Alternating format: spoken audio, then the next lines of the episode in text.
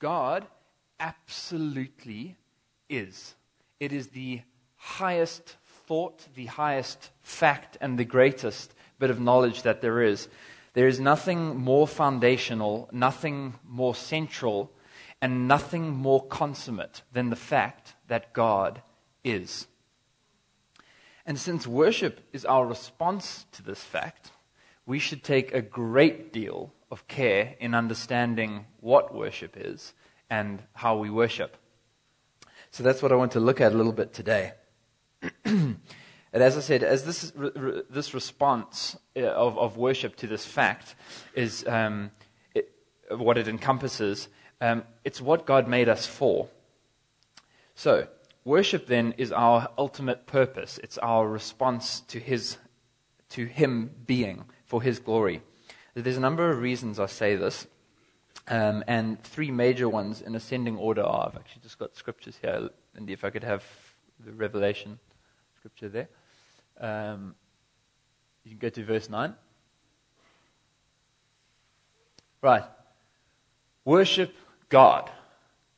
This is the last chapter of the Bible, Revelation 22, and it is the last duty of man.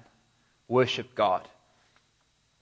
The second reason I say this is that we worship God expresses what we believe to be true about God.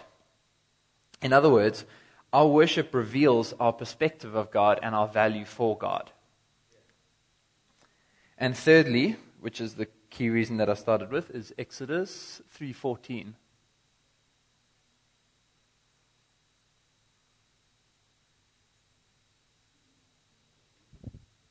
Uh, I am who I am, God said to Moses when he said, Who should I say sent me? He said, Tell them I am sent you. Is this right? No. Exodus 3:14. Okay, but I am who I am. You know, we have a banner that there, there. I am that I am. Yeah, yeah, that's good too. Yeah, sort of, yeah. Um, that you know, this is this is the foundation. This, this name of God is why there are these names of God. You see that abandoned all around here? These names of God are because this name of God is. He is that He is. Make no mistake, we are all immortal. We are created beings, so we haven't lived from eternity, but we are living to eternity. We will exist for eternity forward Eternal existence is a terrifying, terrifying prospect if it doesn't include eternal life. And this is why there's such a deep importance to worship because of Matthew 6:21. You have that up? This is why there's such a deep and terrifying fight for your worship because who you worship is who you will spend your eternal existence with. So, put, put this simply who you worship determines whose you are forever. And so, where my treasure is, there my heart will be also. And we're going to talk about the treasuring up of Christ a little bit later as our expression of worship. So then there are two great questions on, uh, to ask on the topic of worship. Uh, one, uh, how, how do you worship? And two, who do you worship? We're going to deal with uh, who you worship um, next week to some degree. So for now, my purposes in, in, in this discussion is, is uh, to assume that you worship God. This may or may not be true. Uh, but if it is true, then I pray that today will aid you in, in how to worship God. And uh, if it is not true, then I pray that as you hear about what it is like to worship God and therefore to understand what God is like because of a response to Him, it really is my prayer that the Holy Spirit will meet with you as, as I speak and draw you to life in Him. He's the fullness of all in all, and He fills all in all. And so I've been, I've been praying for a few days, and I prayed again this morning that um, if it is not true that you worship God, that He will touch you today and draw Him to, to Himself. So let's begin. Uh, in the New Testament, there's an utterly stunning degree of indifference to worship as an outward and localized thing, to being ritualized. And there's a utterly radical intensification of worship as an inward and Christward experience of the heart. And it might sound uh, contradictory to say inward and Christward, but you should know that it is Christ in you, the hope of glory. So, in the right sense, uh, inward, I don't mean selfward, I mean inward, because Christ is in me. So, and I'll, I'll give you some, just some basic stats. I like, I like stats. Um, about, about this, yeah, because I'm an accountant and these things excite me. Um, yeah, I do. I do need to get a life. El tells me that every day. Um, 1 Corinthians 14.23, Acts 24 verse 6, and Hebrews 10 verses 25 all speak of meetings and gatherings together, but there is no mention explicitly of worship gatherings. So gathering only for the purpose of worship. There's no mention of that at all in the New Testament which is interesting because in the Old Testament, the, the primary word for worship used is hishtava, which is used 171 times. 164 times it's translated as proskuneo, which means to fall before with glory and uh, at the glory and, and in awe and um, terror and, and praise and all these things.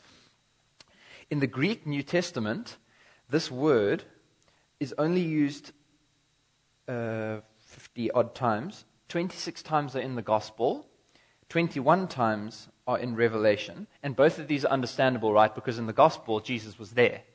So people saw him manifest and they fell before him. That's so it often said they fell before Jesus. In Revelations, the elders fall before um, the Lord, right? There's only one other mention outside of the Gospels and Revelation in the whole of the New Testament about proskuneo, and that is an unbeliever coming into the church and falling down at the power of prophecy. That's the only one. Never is it mentioned in the, in the epistles um, about that being our response. It is a valid response, and we'll come back to that just now. But the point is to draw people away from an understanding that that is what worship is. Okay? So, why is it the case that this is not mentioned when these letters are fundamental to the formation and foundation of the churches, right? Paul is correcting doctrines and setting out the way of, of life and how to relate to God. So we, we, we, we, we should pay careful attention to the focuses that Paul has during, during these times. We'll take this in contrast now to what Jesus was saying, despite that people were actually falling before him. Have we got Mark 11, 17? My house shall be called a house of prayer for all nations. Now, he didn't say, My house shall be called a house of worship for all nations. It does say in Scripture that the whole of the, the, of the earth will, will worship God. There'll be in all nations and tongues that they'll be worshiping God. But Jesus said that my house right, um, is, is to be called a house of prayer. He was focusing away attention from outward acts of Jewish sacrifices and pointing them towards the personal act of communion and sacrifice in that sense with Jesus. And then he said something extraordinarily radical. Uh, in Matthew 12, verses 6, he said, Something greater than the temple is here. So he was saying to people whose entire value was for the temple because that's where the presence of God was and that's where they worship. He said, Something greater than that is here. And in John uh, 2:19, he said, "Destroy this temple, and in three days I will raise it up." So in both cases, he's pointing to himself to say, "It's now me that this centers around. It does not center around a building, and it does not center around outward acts. It centers around me." So in identifying himself as the true temple, he was fulfilling everything that the Old Testament temple as a picture stood for. Uh, worship doesn't need a building, it doesn't need a priesthood, and it does not need a sacrificial system. It needs the risen Jesus. That's the fact of worship. And as we go into the, the key scripture on worship, which is John 4 20 to 24, we're going to um, take, a, take a little walk through this. Now, you, will be familiar with it um, is the, the woman um, at the well where Jesus is speaking to, to her. And uh, we find some extraordinarily interesting things where he actually reveals the heart of worship to someone who um, he shouldn't. Um, he was so excited about it, in a sense. Um, Jesus makes it clear to this lady that worship is no longer outward, but inward, and it's no longer localized, but pervasive. And the way he does this is this, this lady uses the word proskuneo when she talks about, when she says the word worship here, it's the word proskuneo, to fall before. So she says, and she says this mountain um, where they worship. So she's saying, we fall before in worship on this mountain. So she's identifying worship as a thing you do at a place. Right? Okay?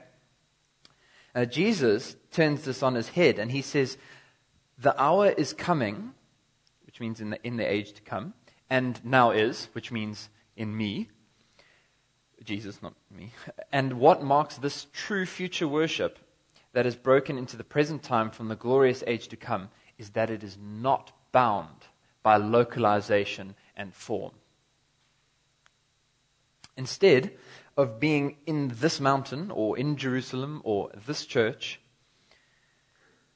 it is, and in a particular outward form, it is now in spirit heart word, and in truth, head word.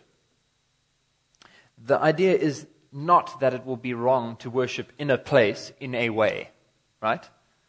Okay? Um, but that this is not what makes worship worship. In spirit and in truth is what makes worship worship.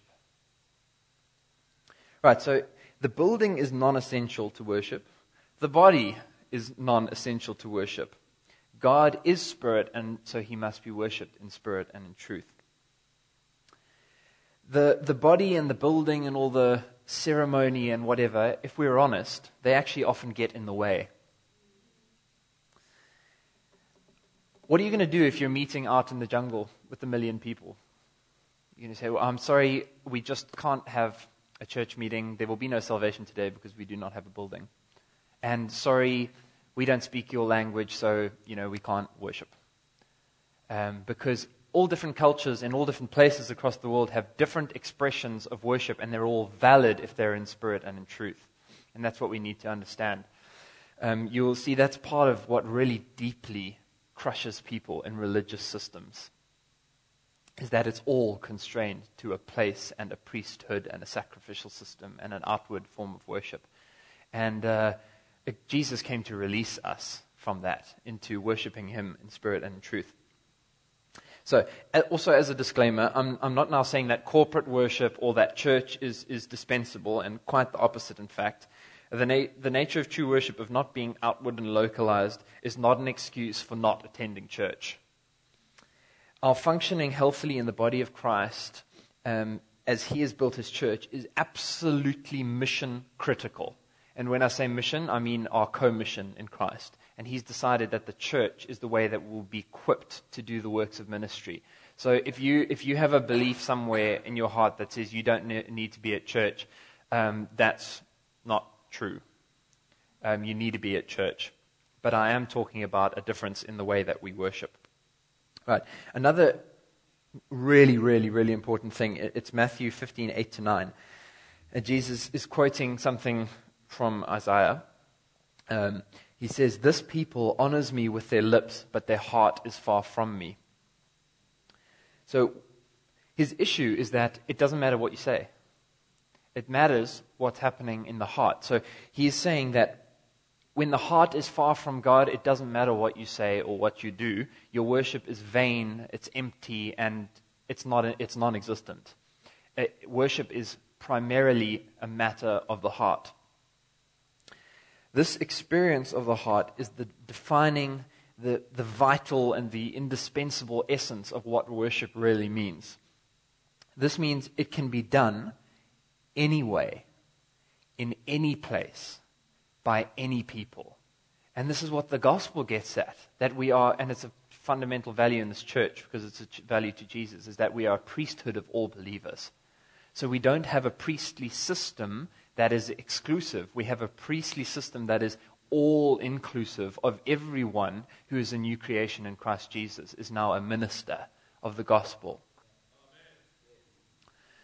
So, what do these two phrases mean in spirit and in truth? Um, I think a lot of people have various theories um, that have, have come up over the centuries, but I, I, think there's one or two fundamental things for, for each of them. Is that I take in spirit to mean that worship is is carried along by the Holy Spirit and is mainly happening as an inward spiritual event and not mainly as an outward bodily event. And this is why so many of the people I know struggle so much because they come and say to me, Alex, I just can't feel God. It's a valid thing. That's what people struggle with. And um, we all struggle with it in, in, in, times. But you know what it is? It's, an un, it's a misunderstanding of I am that I am. That fact is enough. Because that is the, that is the true experience of the Spirit. If you know what that is, that's, that's it. You don't need anything else. You don't need to feel. You don't need to yell. You don't need to um, dance. Those are all valid expressions. Again, I'm not saying anything against them. But you don't need those things in order to be worship. They're simply expression of worship. See the difference? Worship is what's going on in my heart, and what I do is how I'm expressing that to God and to other people. But the main thing is that He knows what's going on in my heart. Okay, so if it's primarily something that's an inward spiritual experience of the, of the heart, right, then it doesn't matter what I'm feeling or what I'm seeing or, or what I'm hearing or whether I like the worship or not. I mean, for heaven's sake, Thank you, Jonathan. I, no, I mean, I mean, really, really.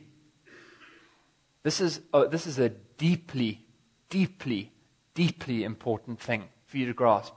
I, I'm, I'm not saying you can't have issues with bad theology and all that kind of thing. I actually encourage you to, um, uh, to take a stand against that. But just because you don't like the style or the, or the whatever, if you understood worship to be an inward experience of the heart, you wouldn't have those thoughts. And you certainly wouldn't say to your friend after, after worship, you say, Oh, I just didn't get that much out of worship today.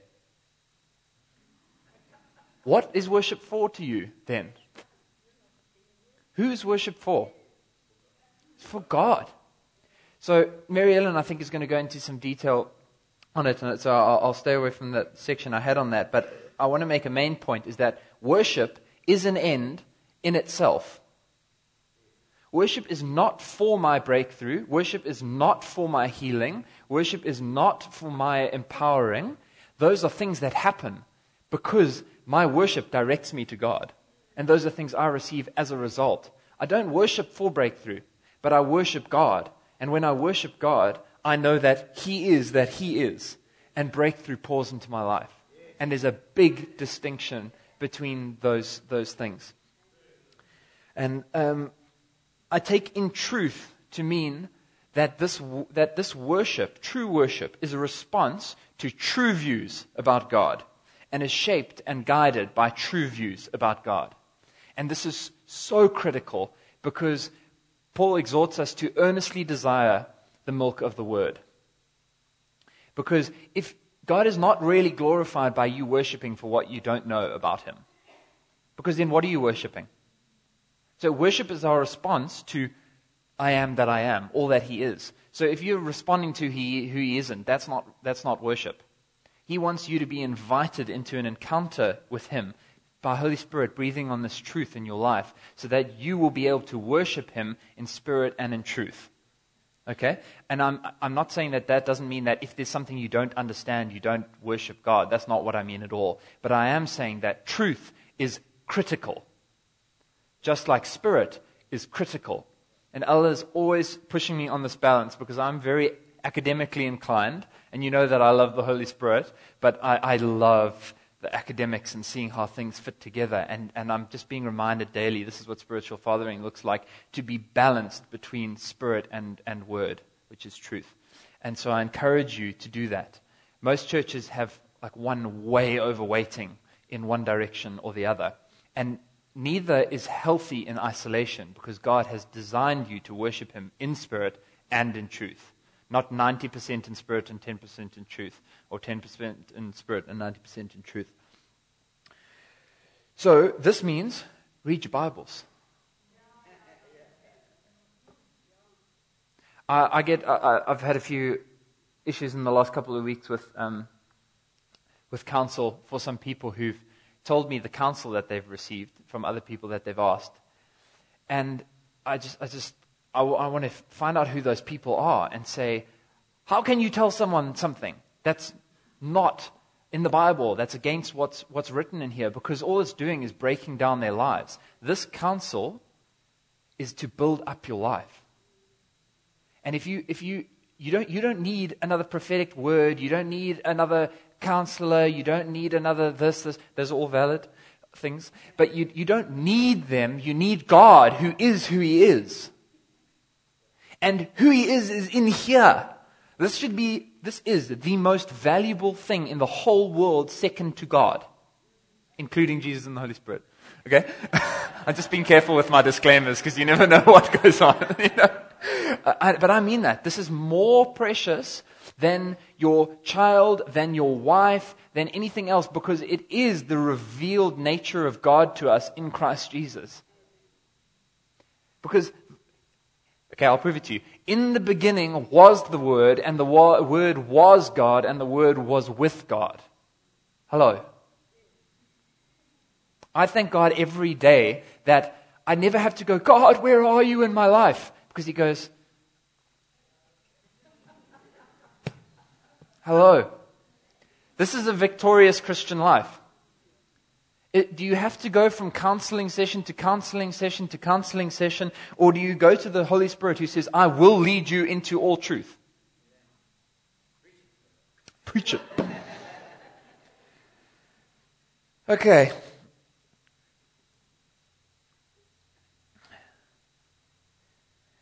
True worship is not orientated on a place or an event. So, as I said, proskuneo is not used much outside of Revelation and the Gospels. And the real reason for that is that the word doesn't make clear enough what worship is really meant to look like. Um, in the epistles, something very different is happening to how in the Gospels people were responding to Jesus and how in Revelation um, the elders were responding to God. And Jesus is not present in visible glory to fall before. And to a few very fortunate people in recent and not so recent time, he has been. Um, and that's great. And just like the angels, people's response will be to fall before him. But for most of us who, by grace through faith, are saved, not by grace through sight on a regular basis, um, we have something altogether rather different going on and the tendency of the early church, as it moved out of, of Jerusalem, thanks to, to Paul's teaching, was to deal with worship as primarily, in, primarily inward and, and spiritual rather than outward and, re, and uh, ritualistic, and primarily, primarily pervasive rather than primarily localized. So, as a, as a further example, the next most frequent word for worship in the Old Testament, after the word proskuneo, is the word latrio, if I'm pronouncing that right. Over 90 times it's used, almost always translating as abad, which means to serve, literally, um, as it was used in Exodus 23 24, where he said, You shall not worship their gods or serve them. Okay, so this word, word serve. Paul makes it clear that this too is not outward or localized in form, which is destroying the whole notion of what, what the Jewish people understood what serving meant. To serve meant you had to do something right? We'll talk next week um, about the scripture that says that God is not served by the hands of man. So you cannot serve God in that sense. Your, serve, your service to God, like being a servant of God, that's, that's different. But we're talking about in the serve. There's nothing you can do for God that He needed. Do you understand that? That's critical because He is. There's nothing you can do for God that He needed. But He's written a very long letter to you about what He wants to do for you. Okay, so serve is, is, is, is a response um, in, in our lifestyle of worship and various other things which we'll talk about, but we're not using it primarily in the terms of doing something. which the, the, that was an Old Testament understanding in, in, in Jewish religion. Okay, so Paul's coming against this, and, and he says um, some examples of him showing how your life is your act of serving and worship when lived in the right spirit. So I'll just give you some examples. Romans 1, verse 9. He says, I serve God in my spirit in the preaching of the gospel. So his preaching is a service. In Philippians 3, verse 3, Paul says that true Christians worship God in the spirit of God, so spirit again, and put no confidence in the flesh. So nothing you're doing. Paul in Romans 12:1 he urges Christians to present their bodies as living and holy sacrifices acceptable to God which is spiritual worship. So he's talking about your um, the presentation of your life to God and your body everything about you. The presentation the submission of all of who you are to God's purposes as being as being a service so you'll see the same thing if you take the New Testament use of the Old Testament uh, language in the temple for sacrifices and priestly service, because again, these were outward, ritualistic, and localized in form. And he says in Hebrews 13, verse 15, the praise and thanks of the lips is called a sacrifice to God by Paul there. Right? In Hebrews 13, 16, good works in everyday life are called a, a sacrifice to God. Paul calls his own ministry a priestly service of worship. Paul calls the converts themselves an acceptable offering in worship to God in Romans 15:16 and Philippians 2:17. He even calls the money that the churches send, their tithes, to him a fragrant aroma and acceptable sacrifice to God in worship in Philippians 4:18 and he calls his death for Christ a drink offering. And these are all Old Testament pictures, and he's now showing that they are to be transmuted into holiness in life. Right? They were all about what you did. And it's now all about the holiness of your life in Christ Jesus because you have imputed righteousness and he is conforming you into his image. In the Old Testament, faith in God was a, a big and opulent come see religion. And the, in, in the New Testament, it is a lean, mean, stripped down, in the heart, go tell religion. And it is a religion, but it's not religious in the negative sense that we use it. And it's important because I have hundreds of people here on a regular basis saying, I don't have a religion, I have a relationship. I say, well, then you're in big danger because rela- the word religion means to be bound to. And I very definitely want to be bound to the God I have a relationship with. I certainly do not want to be coming on my Sunday for my t- top up of my tank. I am deeply bound, bound by the covenant that He made. And to reject what He has for you as a religion is to reject His covenant that He's made with you. And I know people do that unwittingly, but I'm hoping that if you do do that, that you now realize that that's what that means. And you don't need to placate your friends by saying, Oh, I don't have a religion. I don't, I'm not religious. I'm not religious. You need to explain to them what that word even means. And to say religious people in the negative connotation don't, have, don't actually um, have faith in God. They are bound to the devil. That's what it says in here. That by, your work, by their works you will know who the children of God are. Okay, so transmuted, all the Old Testament sacrifices are transmuted into, into holiness and life. So buildings should be stripped down, lean, mean, mission machines if they're done right. So we are released to worship among the nations and in the streets or in the businesses or in the classrooms. This is where the real worship is also meant to happen because our life is meant to be a testament to people about who we worship. That even when Paul calls us to be filled with the Spirit, speaking to one another in psalms and hymns and spiritual songs, making melody with our heart to the Lord, and always giving thanks for all things in the name of the Lord. This is in um, Ephesians. There is no reference to a time or a place or a church service. In fact, the key word in this text is always. One, two, three, four, five times. Always giving thanks for all things in the name of Jesus, he says in Colossians 3:16. This may in fact be what we should do in a worship service as well. But it's not Paul's burden to be telling us that that's the only place that it should be done. In fact, quite the opposite. His burden is to call for a radical and inward authenticity of worship and an all encompassing pervasiveness of worship in all of our lives, including the conversation with the boss that hates you or the disobedient child or whatever it is. Place and form are not of the essence, spirit and truth are all important. The shift is onto what is happening in the heart, not just on Sunday, but in every day and at all times, in all of life, in all things. This is what it means when we read things in, like in 1 Corinthians 10, 30, uh, 10 31. Whether you eat or drink, or whatever you do, do all to the glory of God. And I know so many people who walk around quoting that verse. I want to do all to the glory of God, which means they'll do the big things to the glory of God. You know, I, I turn the steering wheel of my car to the glory of God by the power of the Holy Spirit, and I wouldn't want to do it another way. Why would you want to do a single thing in your life that isn't an, a fragrant aroma, a sacrifice, and an act of worship to God? Why wouldn't you want to be continually aware that Christ is with you? And then you wouldn't have to to come to church on Sunday once a week to cry, God, where are you in my week? And he goes, Well, where were you in mine?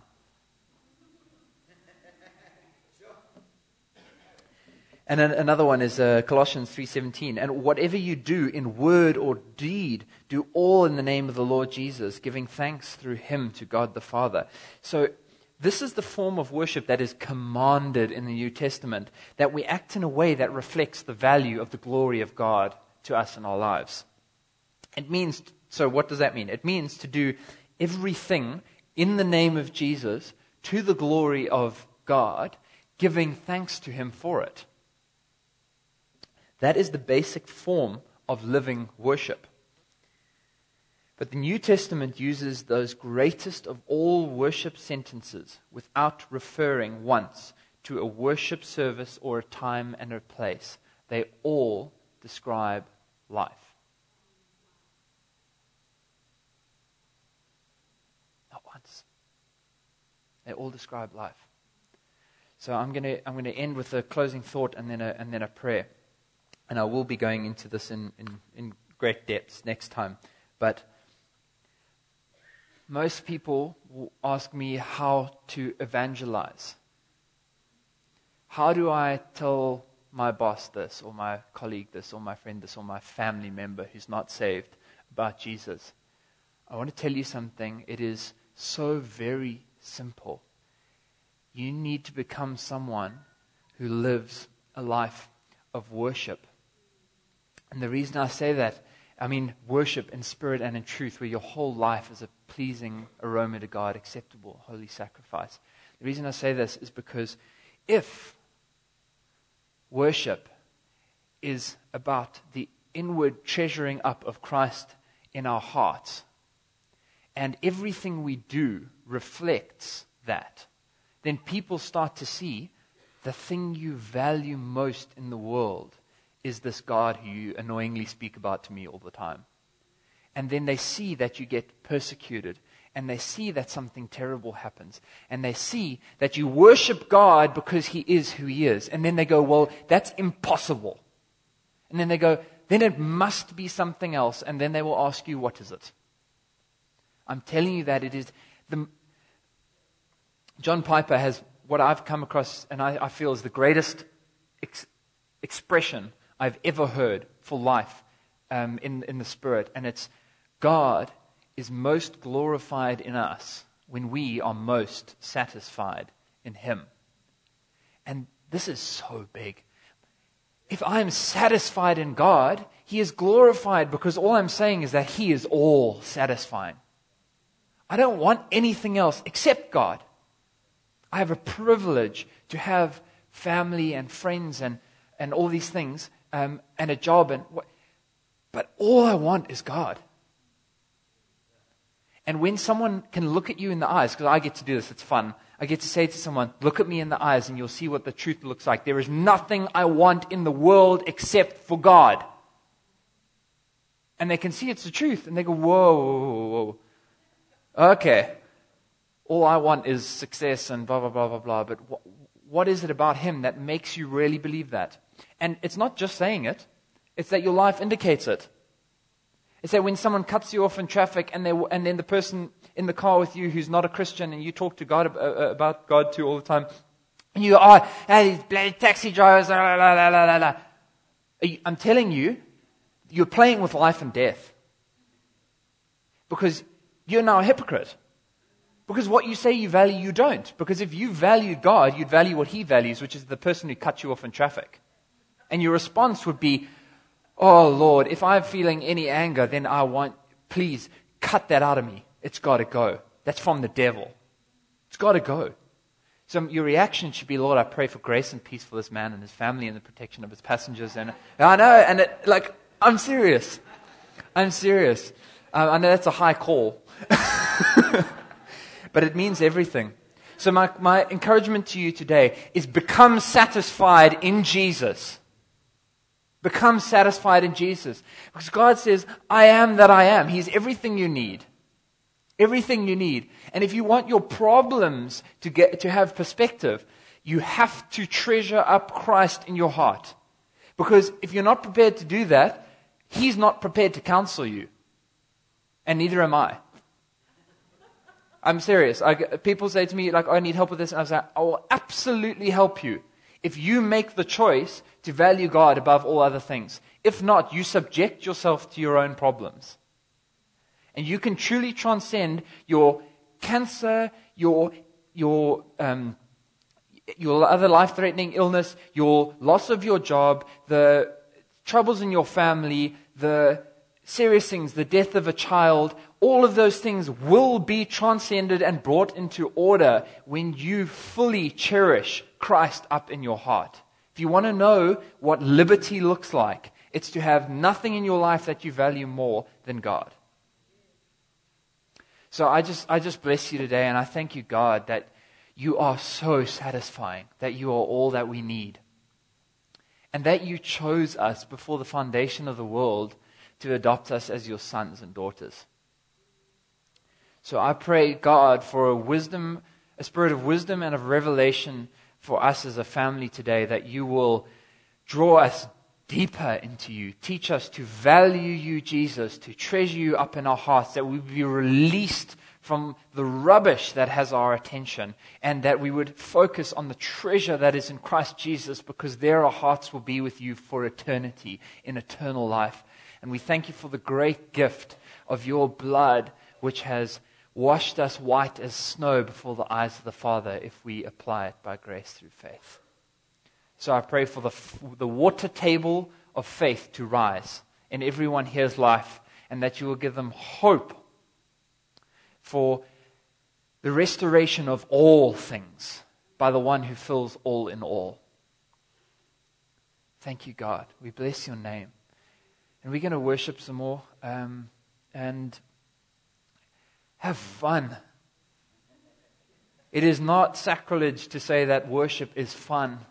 It is sometimes somber and it is sometimes fun. It is always joyful. Enjoy.